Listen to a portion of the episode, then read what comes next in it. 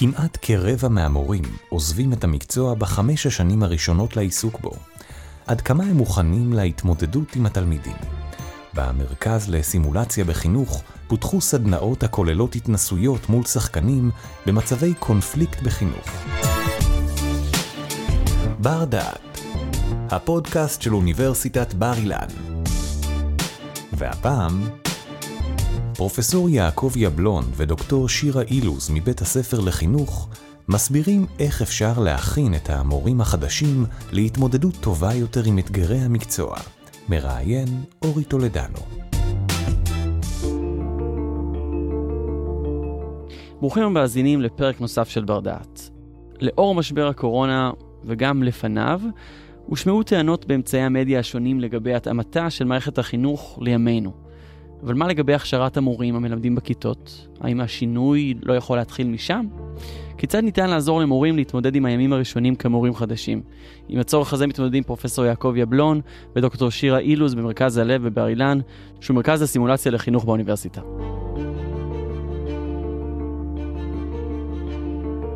שלום, פרופסור יבלון ודוקטור אילוז. מה זה המרכז לסימולציה בחינוך? זה משהו שאפשר לדמיין אותו קצת כמו סימולציה של טיסה? שלום. אז נושא הסימולציה בחינוך בעצם נותן מענה לסוגיה עמוקה ומורכבת בתהליכי הכשרה. והיא הקשר שבין אה, הכשרה תאורטית לבין הכשרה פרקטית. כמובן זה בא לידי ביטוי מאוד בולט בתחום של הכשרת המורים, אבל זה כמובן תחום נרחב הרבה יותר. לעניין של המורים, השאלה היא איך אפשר לקחת ידע תיאורטי מאוד משמעותי, שהוא תוצר של מחקרים ושל התנסויות, ובעצם להכשיר מורים בכדי להיכנס למערכת החינוך בצורה הכי טובה שאפשר, וגם לשרוד את השנים הראשונות. כדאי אולי להזכיר שאחד הנתונים שבאמת אה, קשה להתמודד איתם, והם נכונים גם בישראל וגם בעולם כולו, הוא מספר המורים שנושרים בחמש הראש... השנים הראשונות שלהם לאחר הכניסה למקצוע. זה נע בערך בין 17 לעד כמעט 25 אחוזים, תלוי וואו. באיזה שנה. ואיך מסבירים את זה? משהו כנראה בתהליך ההכשרה באמת לא עובד. תראה, וכאן נכנס בעצם הנושא שבו אנחנו מנסים לטפל, והוא הלם הכניסה להוראה. צריך להבין שמבנה ההוראה של המורה הוא כזה, שבפעם הראשונה שבו המורה מתמודד עם הורים, עם עמיתים, עם בעיות מסוימות בכיתת הלימוד, היא כשהוא נכנס להיות מורה בבית הספר. קודם לכן היו לו הרבה מאוד התנסויות, שהוא לווה בהן בתצפיות, עם אנשים אחרים לידו, אבל בפעם הראשונה שהמורה ממש מתמודד עם הבעיות הללו, זה כשהוא בעצם קיבל לראשונה את כיתת הלימוד שבה הוא מלמד, הדלת נסגרת, והנה מתחיל המסע המורכב שלו. והמסע הזה שונה מאוד מהחוויות שהיו לו עד היום. היישום של הלמידה התיאורטית הוא מורכב, והסימולציה נועדה לעשות משהו שהוא כמעט בלתי נתפס, והוא להכניס את השדה לתוך ארבע קירות באוניברסיטה. לתת למורה המתאמן, או בתהליכי ההכשרה שלו, או מורים שמגיעים אלינו במספרים מאוד רבים, כבר שהם בתוך uh, בתי הספר, בכדי ללמוד להתמודד עם קונפליקטים, עם מדדים שהם לא ידעו איך להתמודד איתם, אית, איתם קודם לכן. אנחנו מצליחים לעשות משהו שהוא ייחודי, והוא לתת לאנשים הזדמנות להתנסות אותנטית מאוד באמצעות שחקנים, וללמוד ולשכלל ולהבין את האופן שהם צריכים לנהוג ואת הכלים שצריך להיות להם בסיטואציות שעד היום הם לא התמודדו, התמודדו איתם כמו שצריך. אז לפני שנבין יותר לעומק ממש מה אתם עושים במרכז הלב, איך בכלל הגעתם ל- לרעיון הזה של לעשות סימולציות?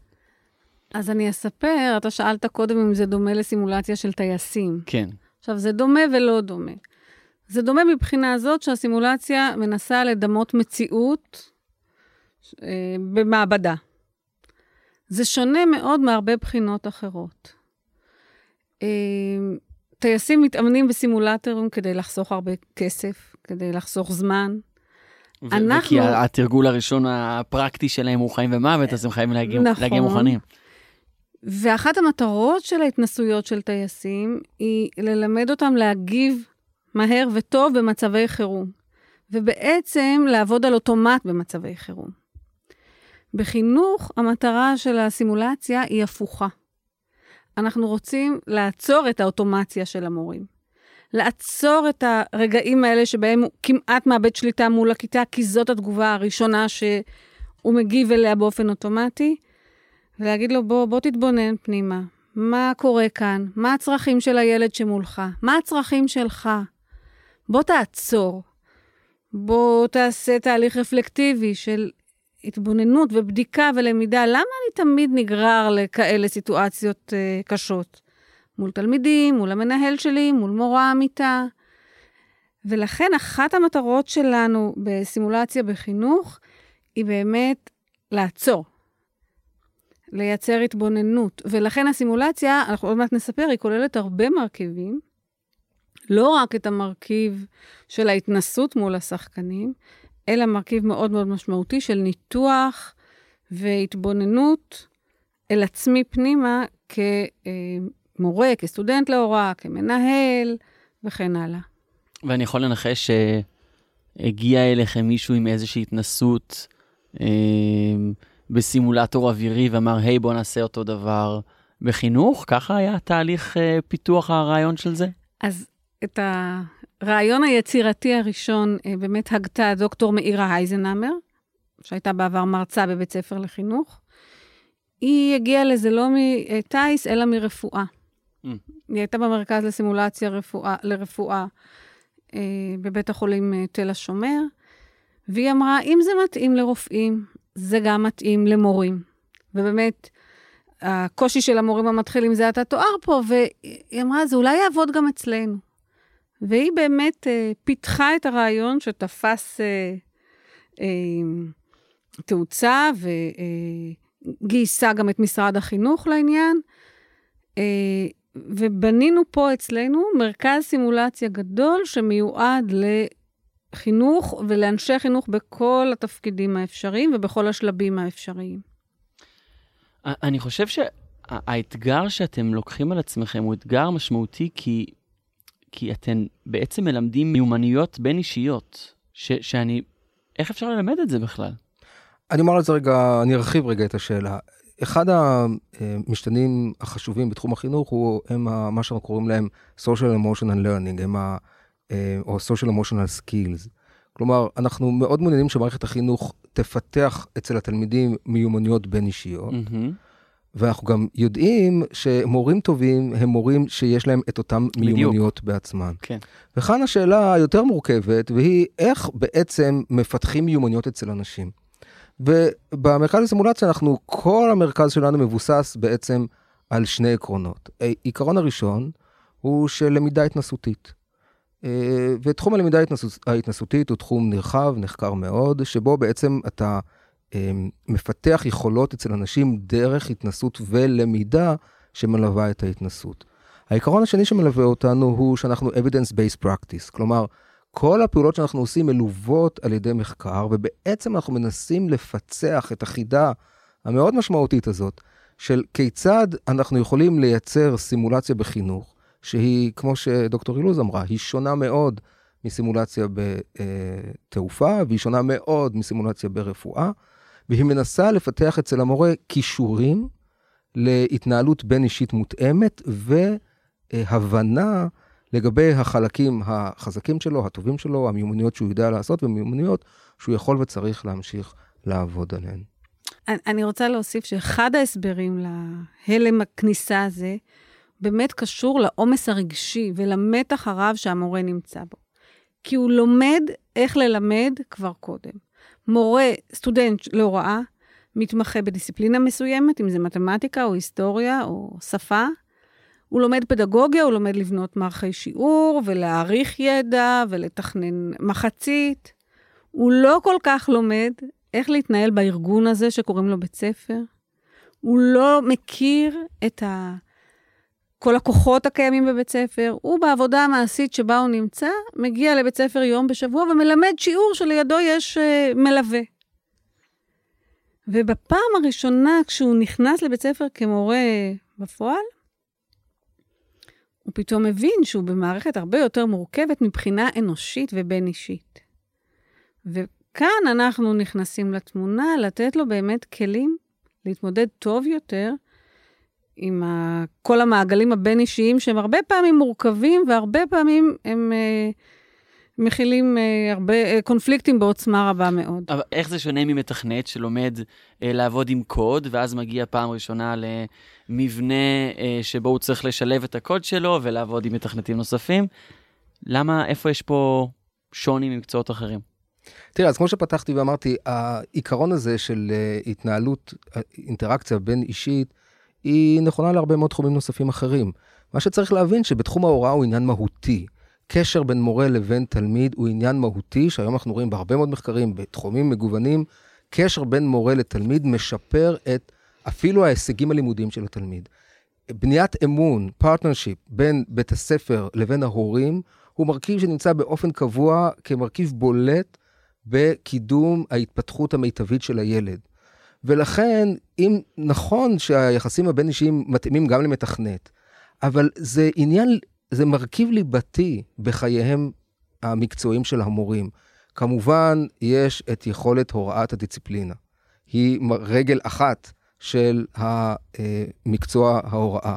אבל יש מרכיב אחד נוסף שהוא מאוד מהותי, וצריך לומר, הוא חסר מאוד בתחומי ההכשרה, ולא רק שהוא חסר, אלא גם הרבה מאוד, אה, ברוב המקרים, יכולת להכשיר בצורה מיטבית את פיתוח, בפיתוח יחסים בין אישים, היכולת היא מוגבלת, וזה אחד המאפיינים המאוד ייחודיים של הסימולציה בחינוך. אנחנו מצליחים להוביל להתפתחות אישית של או פרחי הוראה, או מורים מתחילים, וגם מורים ותיקים שמגיעים אלינו, ומצליחים לפתח מיומנויות שהן הכרחיות ומרכזיות במקצוע שלהם.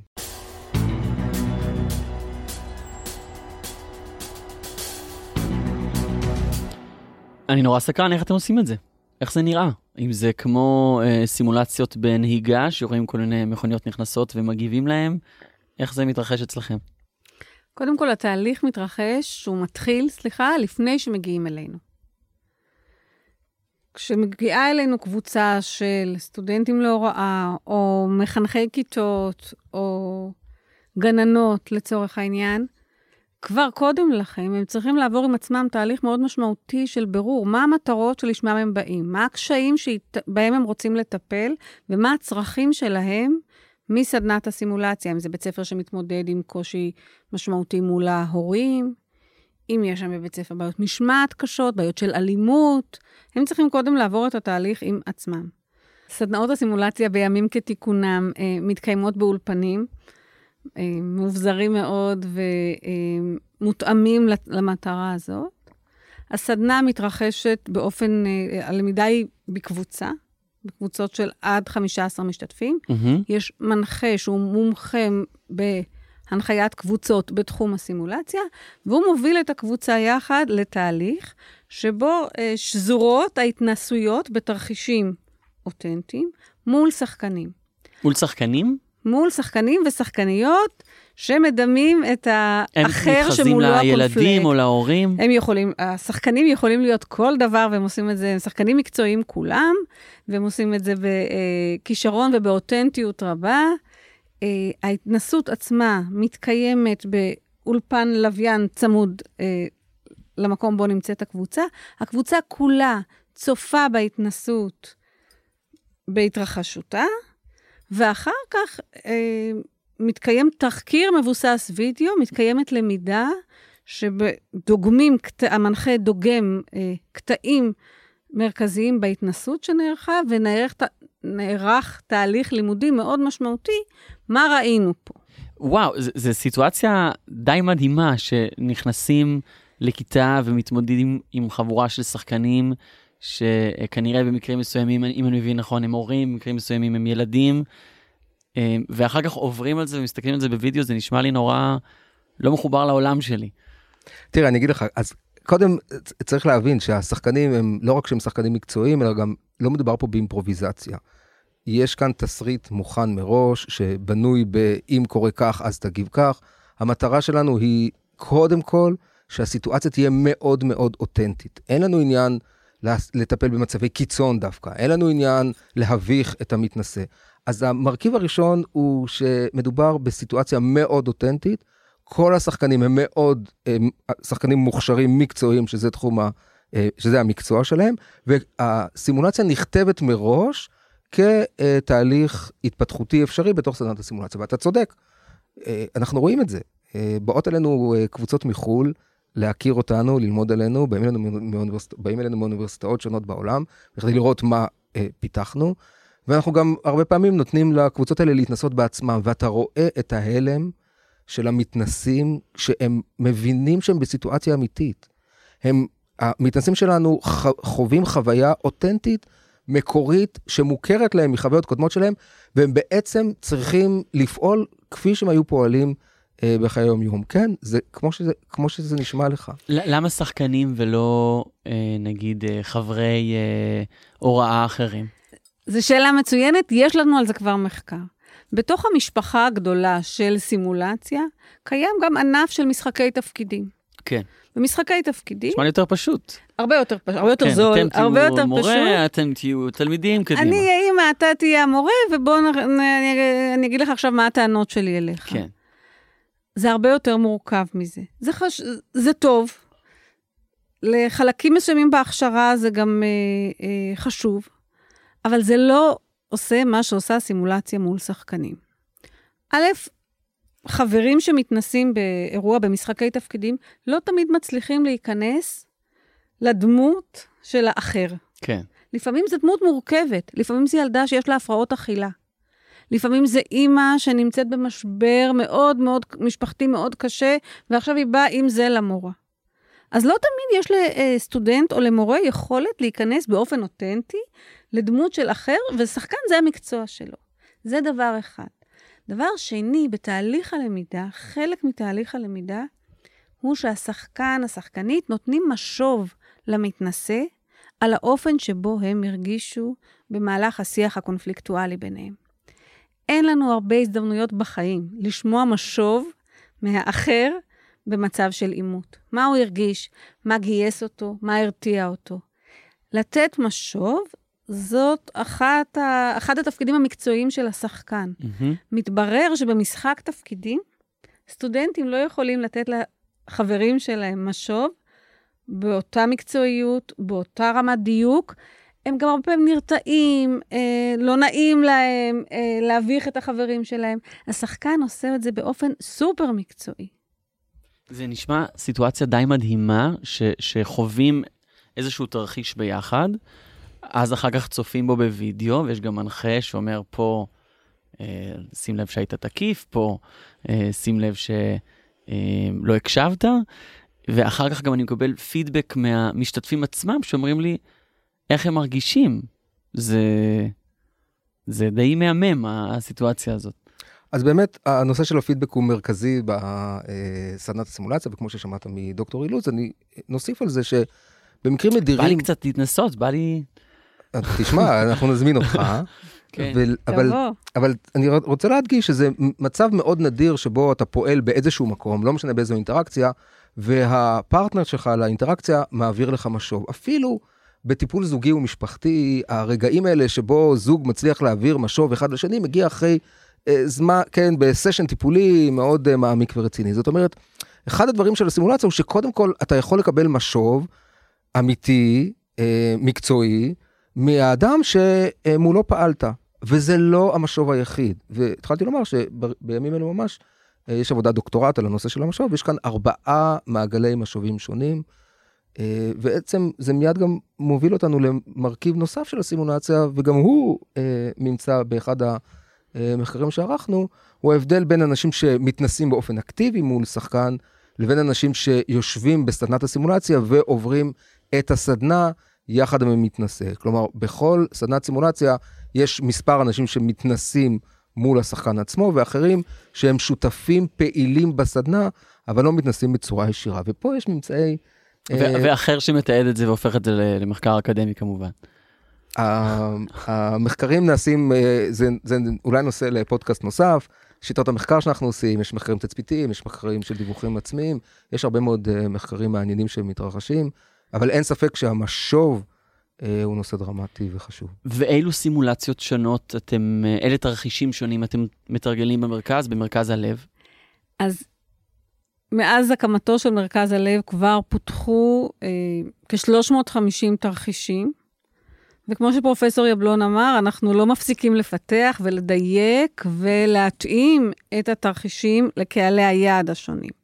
עכשיו, איזה סוגים של תרחישים יש? אה, זה כבר באמת מאוד מגוון. מתרחישים לסטודנטים שצריכים להתמודד עם ניהול כיתה, עם קשיים רגשיים של תלמידים, עם אה, בעיות מוטיבציה בלמידה ועוד ועוד, דרך הקשרים בצוות בין עמיתים, קשרים עם הנהלה, קשרים עם הורים שהם מאוד מאוד משמעותיים. חוץ מזה, יש לנו אה, סדנאות סימולציה ייעודיות, כמו שאמרתי, במגוון תחומים, כמו סדנאות בייעוץ חינוכי, שעוסקות בהפרעות אכילה או במיניות בגיל ההתבגרות.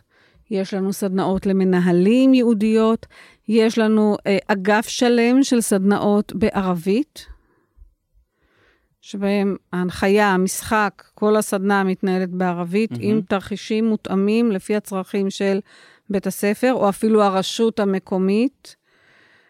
וגם אה, בימים אלו פרצה, כבר לא בימים אלו, כן. פרצה אה, לחיינו הקורונה, ומתוך השדה עלה קושי עצום באיך מנהלים כיתת זום. כן. איך מתמודדים עם תלמיד שמכבה כל הזמן את המצלמה שלו, מה עושים עם תלמידים שאנחנו מאבדים אותם. נקראנו לדגל, פיתחנו סדנאות סימולציה, אפילו עשינו אותם גם באמצעות זום, את חלקן, כדי שזה יהיה אותנטי, כמו שאמרתי קודם, האותנטיות היא מרכיב מאוד חשוב, ופיתחנו סדנה אה, להתמודדות עם תלמידים שמכבים את המצלמה שלהם.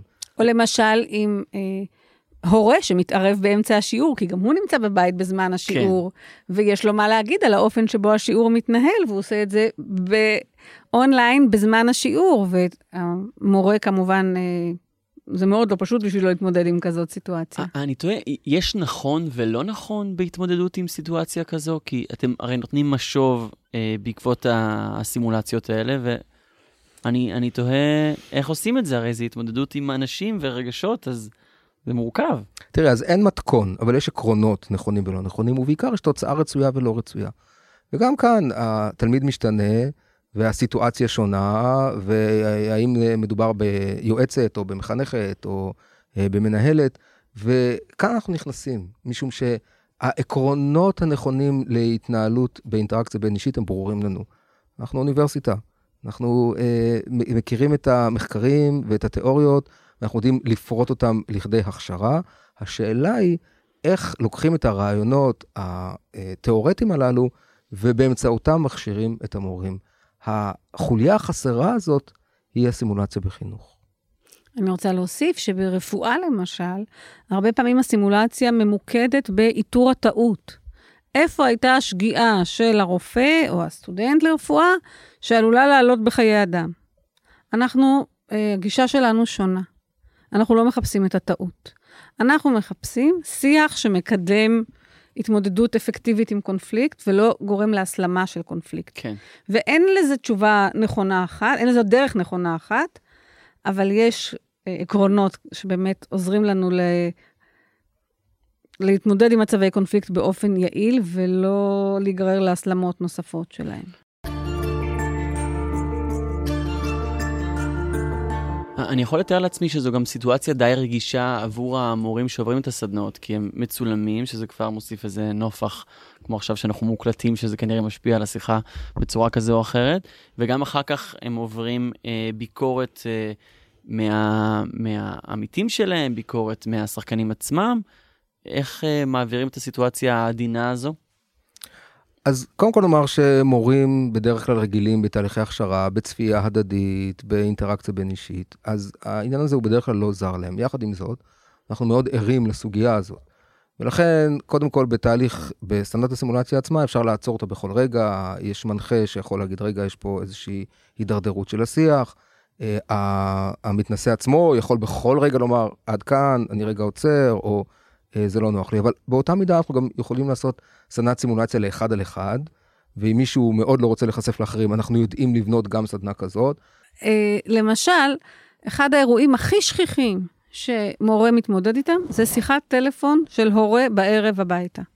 כן. ההורה מתקשר, ובדרך כלל השיחה היא מתקשרים כי לא מרוצים. כן. דבר כזה אפשר לדמות בצורה מאוד מאוד פשוטה עם שחקן. המתנסים נרשמים מראש אה, ליחידות זמן, הם מקבלים טלפון שהם יודעים שהם יקבלו, אבל הפעם לא מהורה, אלא שחקן הורה.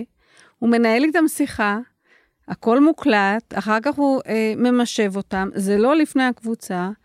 אה, ההקלטה נשארת ללמידה המשכית ולעבור תהליכים נוספים. זה מאוד מאוד אותנטי, זו הסיטואציה, אחת הסיטואציות הכי אה, שכיחות כן. שיש. וזה נעשה במתכונת של אחד על אחד. אנחנו תמיד היינו גמישים, אבל הקורונה לימדה אותנו, כמו בעוד תחומים, אני חושבת, להתגמש עוד וליצור כל מיני סוגים של התנסויות, שהעקרונות הם אותם עקרונות, אבל הן מתקיימות באופנים שונים. ומה שיפה זה שזה עובד.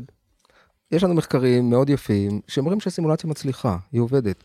תראה, אנחנו לא המצאנו את התחום שקוראים לו סימולציה. כמה שנים זה כבר uh, מתרחש? המרכז לסימולציה קם בשנת 2011, כמו שדוקטור גלוז אמרה, בתמיכה uh, מסיבית ובשיתוף פעולה מלא עם משרד החינוך, ומאז עברו אצלנו עשרות אלפי מורים, ממש כך. אז יש לכם נתונים, הזכרנו בתחילת הפרק, uh, 15 עד 20 אחוז מהמורים שנושרים בחמש השנים הראשונות ל, ללימוד.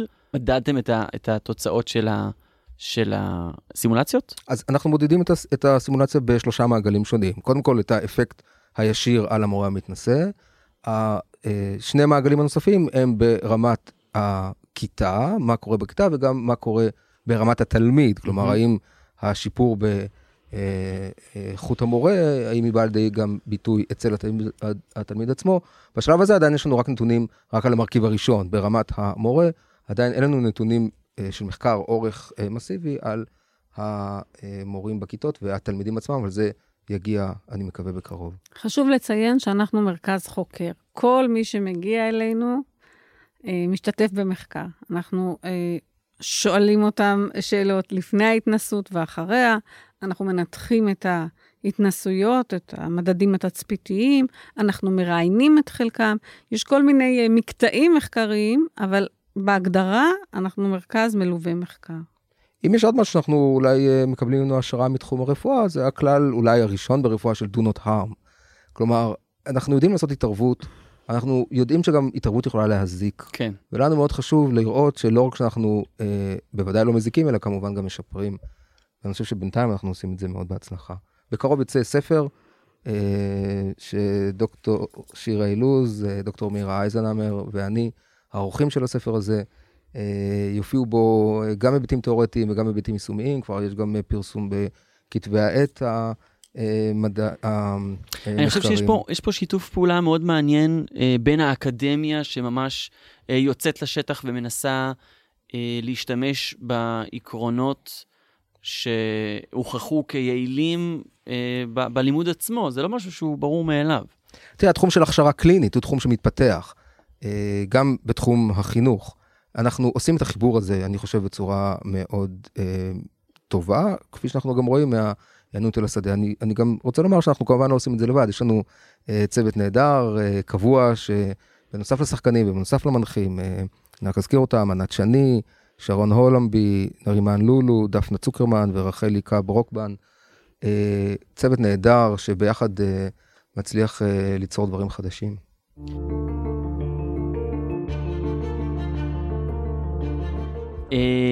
אז ננסה לסכם את השיחה הזו? תראה, קשה לסכם.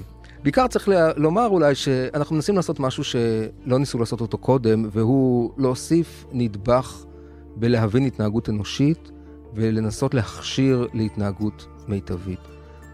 יש מחקרים שמראים שבכל מדעי החברה בכלל, אה, מצליחים אולי להסביר 25% משונות בהתנהגות אה, של בני אדם. ובאמת, איך תסביר מדוע מורה אחד אה, צועק, ומדוע הורה אחד אומר, תקבל עונש כזה וכזה. ובשבילו עובד השיטה הזו, ובשבילו עובד אחרת? או אני אגיד את זה רגע אחרת, אצל אף אחד זה לא עובד לאיים על הילד ולהגיד לו, זה העונש שתקבל. כן. אבל השאלה היא, איך אנחנו צריכים לגרום למורה לעצור את עצמו ולהגיד, רגע, יש לי עוד דרך אחרת לעשות, או, או הדרך הזאת היא, היא דרך טובה. ואני מציע שנקבע פגישה נוספת, ואני חושב שבידע ובהתנסות ובתשובות שכבר התחלנו לתת, אנחנו נוכל עוד להיות הרבה יותר ספציפיים גם בהמשך לגבי איך לסכם את הסוגיה של איך אה, מכשירים מורים בכדי להיות מורים טובים יותר בשדה. אז אנחנו נצטרך uh, להמשיך את השיחה הזאת פעם נוספת. תודה רבה לפרופסור יעקב יבלון ודוקטור שירה אילוז ממרכז הלב בבית הספר לחינוך באוניברסיטת בר אילן. ואם uh, סקרנו אתכם, אז אנחנו מזמינים אתכם להיכנס לאתר של מרכז הלב, פשוט uh, תכתבו מרכז הלב בר אילן בגוגל וזה כבר יופיע. ו- ואני באמת נשארתי בסקרנות אדירה לאיך הדבר הזה נראה, וגם קבעתי עם uh, פרופסור יבלון ודוקטור אילוז להגיע אליהם. Um, אני מניח שהם לא יוכלו לקבל את כולם, אז אני מזמין אתכם להיכנס לאתר ולהסתכל על זה שם. נשתמע כנראה בפרק נוסף.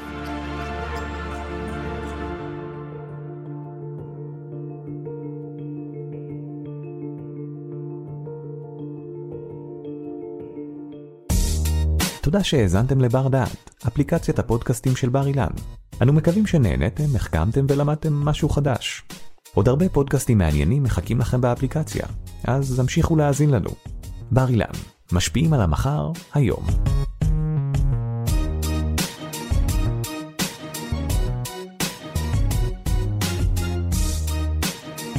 ערך והפיק אורי טולדנו. תודה על ההאזנה.